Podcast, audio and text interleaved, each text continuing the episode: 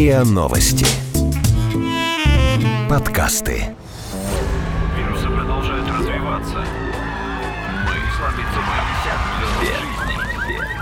Мы, мы, все, все, мы, мы, все умрем.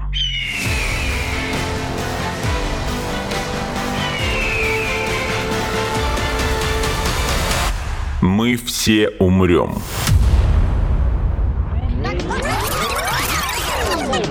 Но это не точно.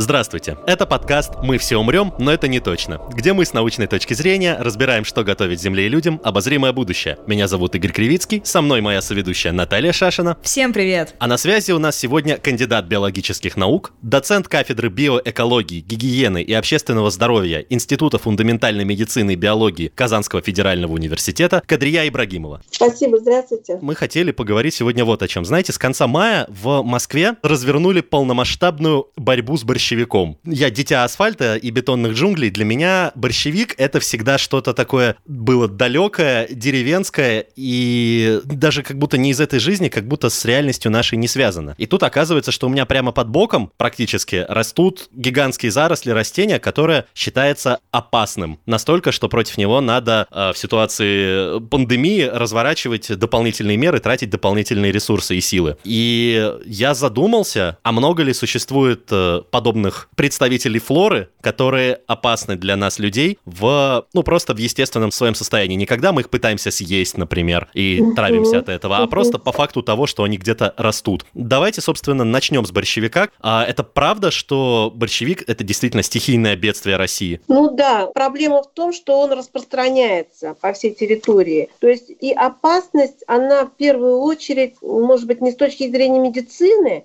первую очередь рассматривается, а с точки зрения сельского хозяйства, потому что он может зарастать, то есть э, распространяться очень быстро, у него очень большое количество семян, вот в каждом зонтике там до 150 и больше семян образуется, они вызревают в нашей полосе, и вот проблема вот в том, что благодаря вот такой высокой семенной продуктивности очень легко он распространяется, ветром разносятся семена, и они прорастают, и он занимает большие площади площади. То есть это сорняк, есть, по да, сути, да? Да, это он как сорняк, и он занимает большие площади, и поскольку он в нашей полосе, он э, будет многолетником, вот у себя на родине, на Кавказе, он двулетник. То есть в этот год у него образуется розетка, как у моркови, да. На следующий год он образует семена, и исчезает. Но в наших условиях ему одного года не хватает, чтобы накопить вот питательные вещества для цветения. И он у нас превращается в многолетник. С медицинской точки зрения сок его попадет на кожу, эфирные масла попадут на кожу, то может быть серьезный ожог. Потому что сок борщевика усиливает чувствительность к ультрафиолету во много раз, да? Да, да, да, усиливается.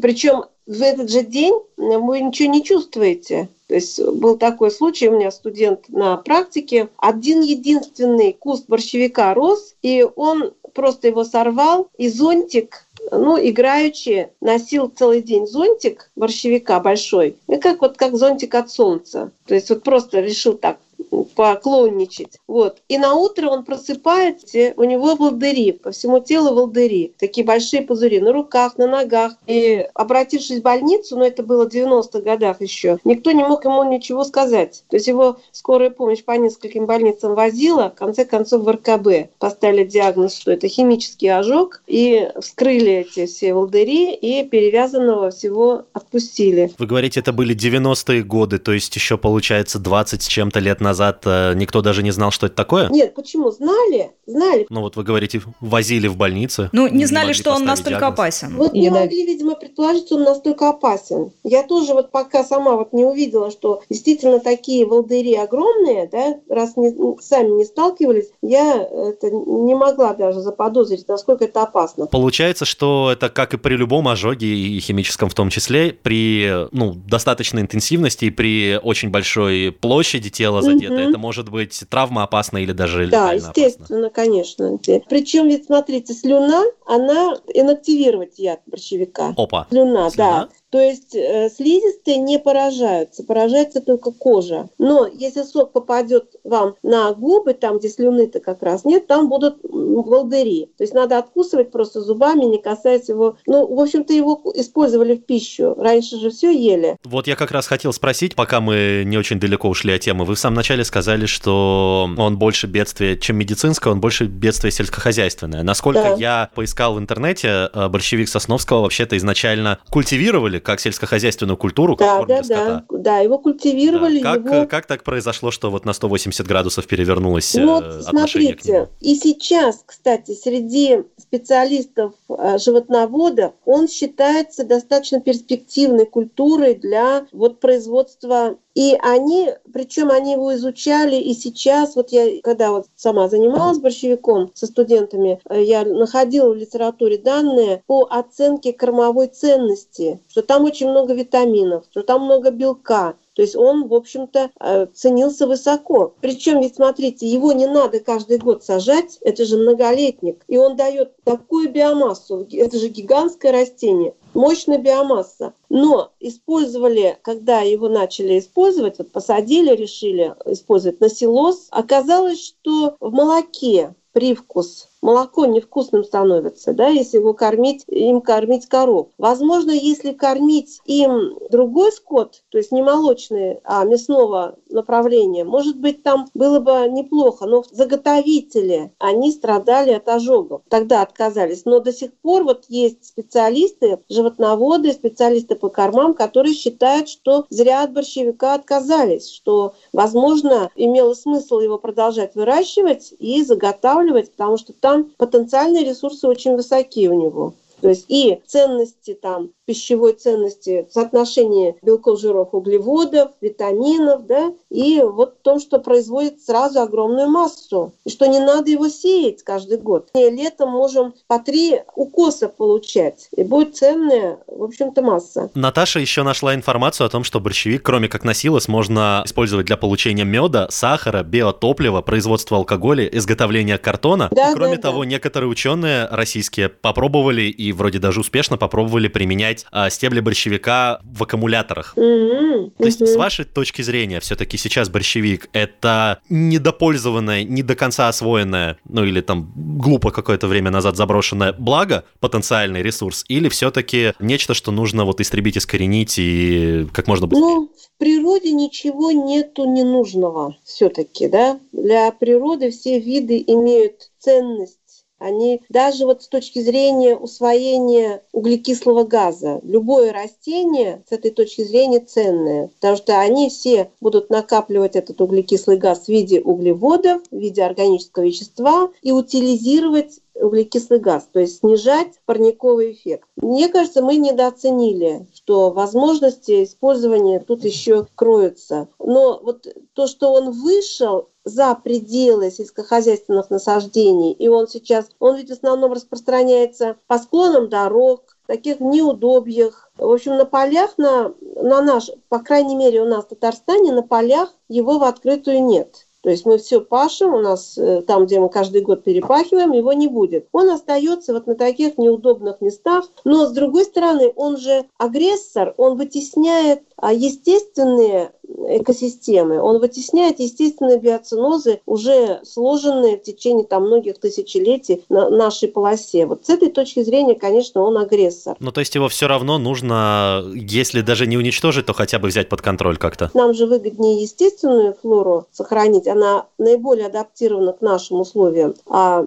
его бы оставить в рамках сельскохозяйственных угодий, да, чтобы получить какую-то там прибыль, что-то там произвести или использовать его на корм скоту. Но можно сказать, что сейчас уже борщевик вышел из-под контроля, скажем так. То есть действительно его стало слишком много, и, в общем-то, если с ним не бороться, то он будет просто полностью уничтожать сельскохозяйственные посадки. Ну, если мы сельским хозяйством занимаемся вплотную, если мы пашем, каждый год перепахиваем эти участки, да, мы ему не дадим э, развернуться. То есть он на полях не будет активно распространяться. Но есть ведь у нас в Средней России области, где сельское хозяйство не на таком уровне, то есть заброшено сельское хозяйство, да, вот там он распространяется, конечно, на полях. Он образует такие сплошные заросли на полях.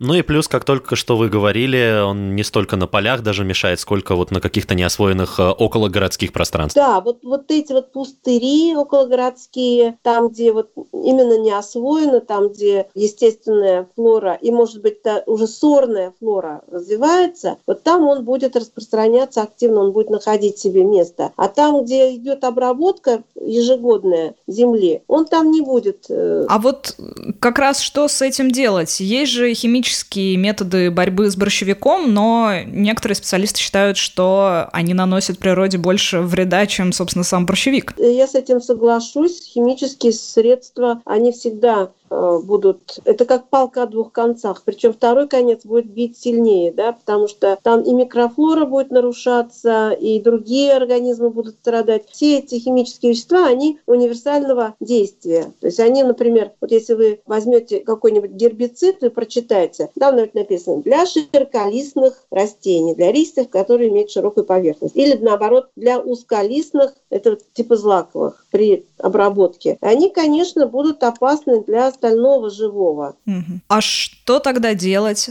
Ну, скашивание, но ведь там тысячи семян, которые попадут на поле, они потом могут сохраниться в почве и прорасти. Ну и опять а же ожоги тех. Постоянное перепахивание не дает возможность распространяться, так ведь, на этих участках. То есть если регулярно эти участки пашутся, засеваются культурными растениями, там все равно будет обработка. А вот еще я слышала о таком способе, как электромагнитная стерилизация семян и корневищ. Это вообще широко применяется или нет? И это как? Во-первых, это требует соответствующего оборудования. Ну да, в сельском хозяйстве часто его нет. Может быть, в сельском хозяйстве есть оборудование, но не такое оборудование. И потом, ну, мне кажется, это тоже не менее опасно. Нет, мне кажется, это эксперименты только, а широко это применяться не применяется и вряд ли будет применяться. Я еще читала, что э, используют сейчас даже беспилотники для поиска сорняка, чтобы вот... Чтобы уточнить э, вот как раз место локализации, где он распространяется. Но у нас у Минсельхоза есть данные вот, э, по Татарстану. Вот, смотрите, в 2019 году данные по 2019 году 550 тысяч гектаров территории. А это только в Татарстане или? Да, только в Татарстане. И вот из бюджета России выделяется 10 миллионов рублей на борьбу с борщевиком только в Татарстане. То есть на самом деле стоимость э, борьбы с борщевиком, она значительно Может, да, потому что 550 миллионов. тысяч гектар. А вот у меня данные были прошлые, там, значит, было только еще около 100 тысяч гектар. То есть он... Это, это за какой год? Сейчас я вам скажу. Это, наверное, 2000 12 Меньше, чем за 10 меньше, лет за 10 он увеличил свою площадь в 5,5 раз. раз. То есть получается, что вот, в принципе, борщевик на данный момент это самый им, такой опасный, быстро распространяющийся российский сорняк. Ну, Получается, да, довольно, довольно опасный с точки зрения и медицины, и с точки зрения влияния на естественные биотопы, на естественные экосистемы. Мы все умрем.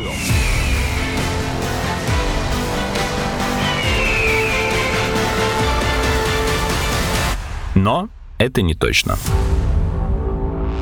А вот из других растений, ну, кто-то, какое-то из растений может с ним сравниться? Я не знаю, вот амброзия, например, э, которая там достаточно неприятная для аллергиков. Амброзия тоже сорное растение, но, во-первых, оно не такое гигантское, да, такую большую биомассу не развивает, но у нее опасность ведь пыльца, очень агрессивная для аллергиков пыльца, которая стопроцентно вызывает аллергию у астматиков, у тех, у которых э, аллергия на другие виды пыльцы есть, распространяется довольно широко. Но вот у меня нет таких данных по количеству, по территории, которая сейчас занята амброзией. То есть вообще-то это американское растение, оно попало к нам с семенами, и оно теперь с южных регионов поднимается все дальше дальше на север. Для пыльцы 200 километров – это ничто. То есть она воздушными потоками может подниматься и 200 километров преодолевать легко. сейчас уже установлено, что и в Казани, в черте Казани амброзия встречается. Она уже дошла до Казани, и вот больные будут страдать. Мне интересно, кто такое неприятное, как минимум, а то и опасное растение додумался назвать э, так же, как... Э, амброзия. Ну, да, амброзия. Да, это же напиток, который да. греческие боги обожали да. Ну, там название очень интересное, да. У многих а, таких ядовитых растений тоже название очень интересное. Например, возьмите белладонну. Mm-hmm. Красивая госпожа. Прекрасная да. женщина. Э, атропа, да, латинское название атропа ее. Красавка. Красавка по-русски тоже звучит красавка. Ну, почему белладонна, знаете, да, наверное? То итальянки... То, что красота убивает? Нет, они же сок растения, римлянки еще закапывали в глаза, потому что э, это вещество атропин, оно расширяет зрачок, и глаза становились очень выразительными. И сейчас вот этот атропин, вещество, получаемое из белодонны, из красавки, используется офтальмологи именно так используются для расширения зрачка. Когда нужно заглянуть в глаз, там, проверить глазное дно, капают в глаза вот этот атропин в небольшой дозе, и зрачок расширяется, действует на гладкие мышцы, и так уже можно заглянуть, посмотреть глазное дно. Да, я помню на последнем приеме офтальмолога, теперь я понял, что это было. Да, да, да. Вот. Ага. А вот римлянки, они вот сознательно его капали в глаза. У меня, когда, когда речь заходит о ядовитых растениях, в первую очередь в голову приходит анчар, о котором Пушкин написал стихотворение. Угу, угу. А он, насколько он опасен, и есть ли он в России в больших количествах? Ну, у нас в России-то его больших количествах, вот я даже не знаю, в Татарстане точно, точно нет, разве что э, он будет в каких-нибудь ботанических садах южных разводиться, да? А вот очень интересно про аллергены. Вот, угу. Раз уж мы заговорили там да. про амброзию и другие да. аллергены. Да, конечно, тополь – это для практически всех аллергиков просто большая беда. А, тополиный пух, который… Жара июнь. Да.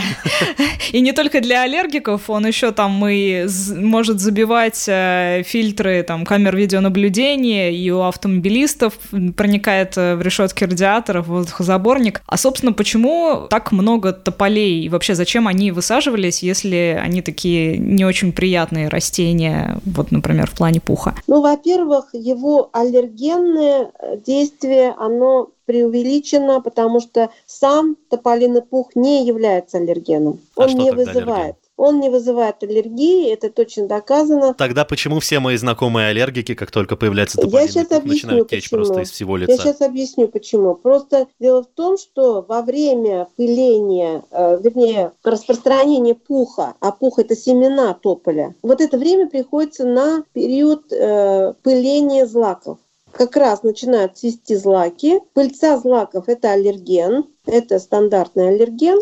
Пух тополиный, он дополнительный агент для перенесения этой пыльцы. Понятно. Он то есть просто собирает на себя. Да, он просто вбирает себя и пыльца тоже также дополнительно приобретает вот такую вот э, транспортировку, да, путь Ну и точно так же он тогда, получается, еще помогает разносить и пыль городскую, какие-то да, газы, на которые люди аллергии. естественно, он это вот все вбирает, как пылесос, он будет это перетаскивать. Наташа вот нашла информацию, что крона тополя может на себе держать до 100 килограммов пыли, одного тополя. И получается, как бы с началом э, цветения, вот сколько-то из этого центнера пыли, она разлетается вместе с пухом. Ну, а почему я защищаю тополь? Во во-первых, он очень быстро растет, он очень быстро дает вот эту вот зеленую поверхность, фотосинтез, а вы знаете, что это кислород в первую очередь, да? Затем тополь обладает сильнейшими фитонцидными свойствами. Это означает, это он вырабатывает вещества, которые уничтожают бактерий. Они ага. убивают бактерий, патогенных бактерий причем. И, для людей патогенных. Да, патогенных для людей, бактерий патогенных для людей. А вот этот запах тополиный, когда распускаются почки, это как раз сильнейший хорошие фитонцидные свойства имеет. Он нужен в городе, тополь. Я считаю, что он нужен в городе. То есть огромное количество кислорода на единицу площади вырабатывает тополь. Он один из рекордсменов в этой области. И много э,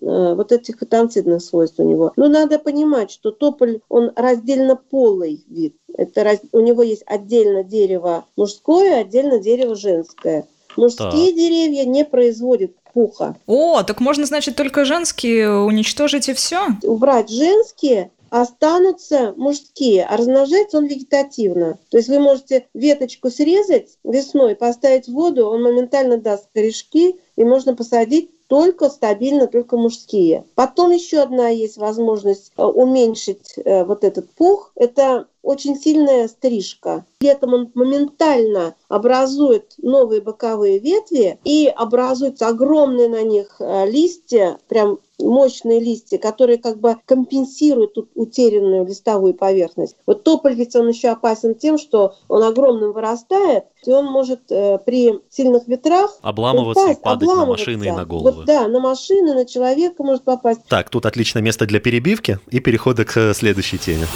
Мы все умрем.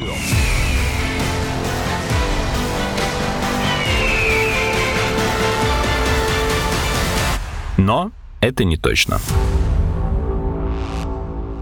Я тут э, пообщался со своими дачниками знакомыми, и они сейчас очень нервничают, потому что сейчас, ну, из-за самоизоляции, кто не успел уехать на дачу, как бы они сейчас и не могут на нее поехать, а у них обычно в этот период начинается борьба с э, вьюнами и лозами, которые у них начинают оплетать дома, они боятся, что сейчас, вот как бы за несколько месяцев без ухода, эти вьюны и лозы разрастутся и начнут разрушать их дома, то есть как бы закрадываться между досками или кирпичами, там у кого что, а, нарушать, в общем, структурную целостность строений, они зря опасаются или это действительно так? Ну, у нас ведь так, смотрите, какие у нас представители из опасных таких лиан, да? Ну, в первую очередь, это, наверное, ну, опасно в кавычках, опять-таки, это девичий виноград пятилисточковый, да, вот есть у нас. Он может вот так выступить то есть он может какие-нибудь такие заборы оплести, деревянные заборы, они же тоже со временем ветшают. Вот забор может рухнуть, потому что образует эта лиана древовидные вот эти стебли, они не отмирают на зиму,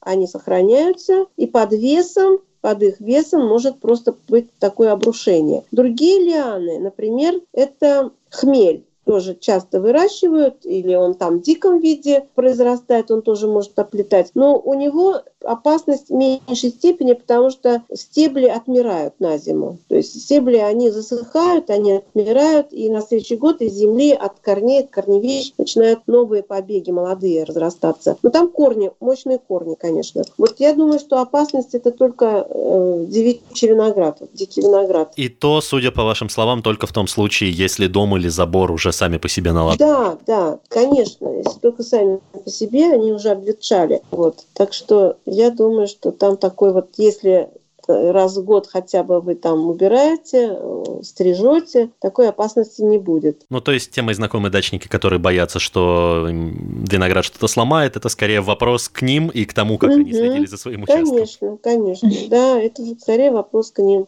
Да, и виноград, и хмель тоже надо частично убирать, потому что, да, там такая возможно. Последний блок вопросов, да, когда мы заговорили про агрессивную природу, вот Наташа как бы обрадовалась, потому что... Да, тут сложно не вспомнить самые агрессивные растения, о которых нам рассказывали еще в школе на уроках биологии, таких, которые могут кого-то съесть. Хищные растения. Ну, давайте сразу развенчаем, э, или не развенчаем, кстати, миф о том, что какие-то из них э, могут прям напрямую вредить человеку, то есть прям плотоядные растения, которые могут самого человека там укусить или съесть. Такие ну, да, это, конечно, конечно, миф. Это, конечно, миф потому что они все не крупные растения, за исключением там нескольких тропических представителей, у которых могут быть достаточно ну, крупными, что ли, их орудия лова. Но человек в них не попадет, конечно, так. Растения-хищники, которые в основном все они живут э, в бедных минеральными солями субстратах. Это в первую очередь болото, болотистые участки. У нас в России ну, известна, широко известна росянка. Растение росянка, она живет живет на сфагновых болотах, а на сфагновых болотах очень тяжело происходит минерализация, то есть мертвые растительные животные останки очень медленно разлагаются, и в почве очень мало поступает минеральных солей. И вот росянка, она в условиях такого дефицита минеральных солей, в первую очередь солей азота, она вышла, ну, выбрала другой способ. То есть у нее есть ловчие листья. На эти листочки, листочки покрыты железистыми волосками, и вырабатывается секрет, пищеварительные ферменты. На эти липкие волоски прилипают мошки, очень мелкие, а листочки очень маленькие у нее, вот, и потом, когда попадает вот это вот какое-то насекомое мелкое, она листочек, как будто вот наша ладошка, сжимает, листочек, и комарик оказывается в этой западне. И ну, начинается переваривание. Вот на поверхности этого листа вырабатываются ферменты, происходит переваривание, и затем уже сам лист всасывает полученные минеральные соли. Вот он так, это растение так приспособлено питаться. А точно так же работают, в принципе, все, получается, хищные растения? Да, в тропических лесах, тоже на таких болотистых субстратах, есть очень интересное растение непентес. Непентес, у него есть настоящий лист, и кончик листа заостряется, образуется как будто веточка дополнительная, и на этой веточке висит кувшинчик. Просто настоящий, как кувшинчик зелененький. Вот на дне кувшина блестит жидкость. Вот эта жидкость – это пищеварительные соки. То есть если у росянки приклеивались насекомые на лист, на поверхность листа, то здесь ничего не приклеивается, здесь просто насекомые, да, позвоночные животные, какая-нибудь лягушка, они просто хотят коснуться этой жидкости или там попить эту жидкость, они просто туда в этот кувшин проваливаются и прекрасно в кувшине перевариваются. И растение таким образом получает соли, проблема получения минеральных солей. То есть это растения не паразиты, они способны сами фотосинтезировать, э, то есть они сами, у них зеленый пигмент сохранен, у них есть листья, вот, и только им не хватает минеральных солей из-за недостатка их в почве. Вот в свое время, когда-то еще Дарвин изучал, на лист клал разные продукты, и вот он сделал вывод, что мясо она ест, а сыр не хочет. То есть, когда сыр клали, кусочек сыра на листочек клали, э, листочек не сжимался, сыр она отвергала, а вот кусочки мяса она ела. Как она распознает это? Как венерина мухоловка схлопывается именно от мух? Все биохимически распознает. Там рецепторы специфические есть, и сразу, да, они это распознают именно на биохимическом уровне. Да, венерина мухоловка, у нее ловчие листья, да, у нее тоже ну, там. То есть тоже там на биохимии. Как западня. Тоже, да, биохимические раздражения э, рецепторов вызывает, да. Все у нас работает на биохимическом уровне. И они находятся вот, ну, в своей естественной среде обитания. Они не, не занесены к нам на болото. Нет, они там нет, росли нет. изначально. Росян, у нас вот есть росянка, такое растение из э, хищников. У нас есть еще пузырчатка, которая живет в воде. Вот э, как водоросли живет, но это не водоросли, это цветковое растение. То есть у нас очень мало. И росянку вы мимо пройдете, вы даже ее не увидите, не заметите. У нее листочки меньше, ну, пол сантиметра, наверное, ну, меньше. Очень маленькие, То есть очень маленькие да. листочки. Растения очень миниатюрные. Вот в свагдовых болотах. Мы в свое время, когда практику проходили, вот на Лебяжем, там есть малое глубокое озеро, часть его заболочена. Вот на этом малом глубоком можно росянку встретить, можно ее увидеть. Но просто так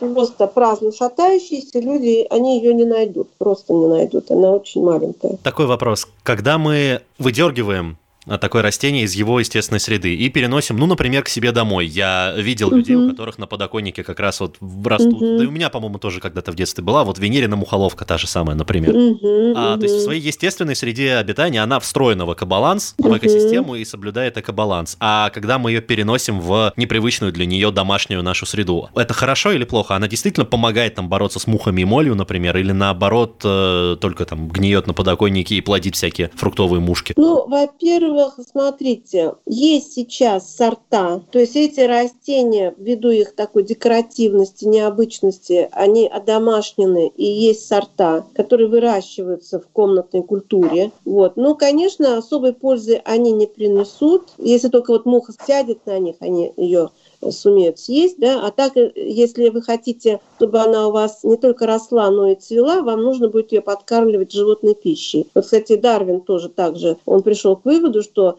она может расти, росянка может расти на подоконнике, в горшке, то есть создать там немножечко моха асфагнума принести, посадить, она будет расти. но она просто цвести не будет, если не будет э, животной пищи. То есть для цветения нужно, для образования плодов и семян ей нужна вот такая дополнительная подпитка минеральными солями. И непентесы, кстати, сейчас продаются наверняка. Вот в Аби у нас есть такие, эти, можно купить горшочек с непентесом, с этими кувшинчиками и с венериной мухоловкой. Это уже введенные в культуру сорта таких насекомоядных экзотических растений, которые в комнате можно выращивать. А так, чтобы специально выращивать с тем, чтобы они вас мух ловили и моль ловили, мне кажется, это так уж, вряд ли они будут вам так помогать для этого. Ну и вреда они особого тоже Вреда не, не будет, вреда никакого не будет. Они такие же растения, как и многие комнатные растения. Никакого... Кислород и услада для глаз. Да, да, услада. Услада для глаз?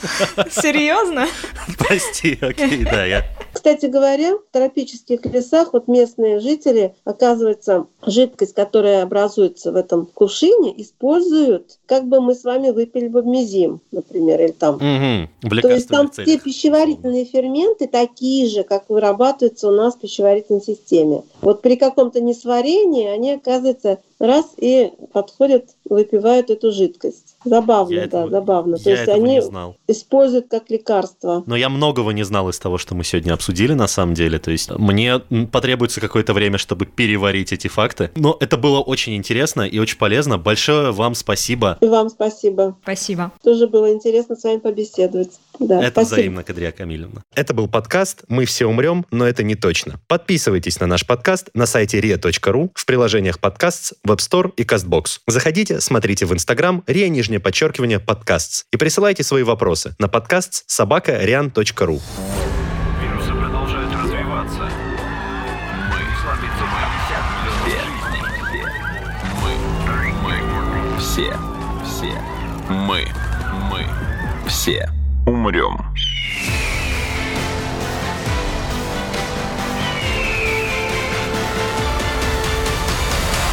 Мы все умрем.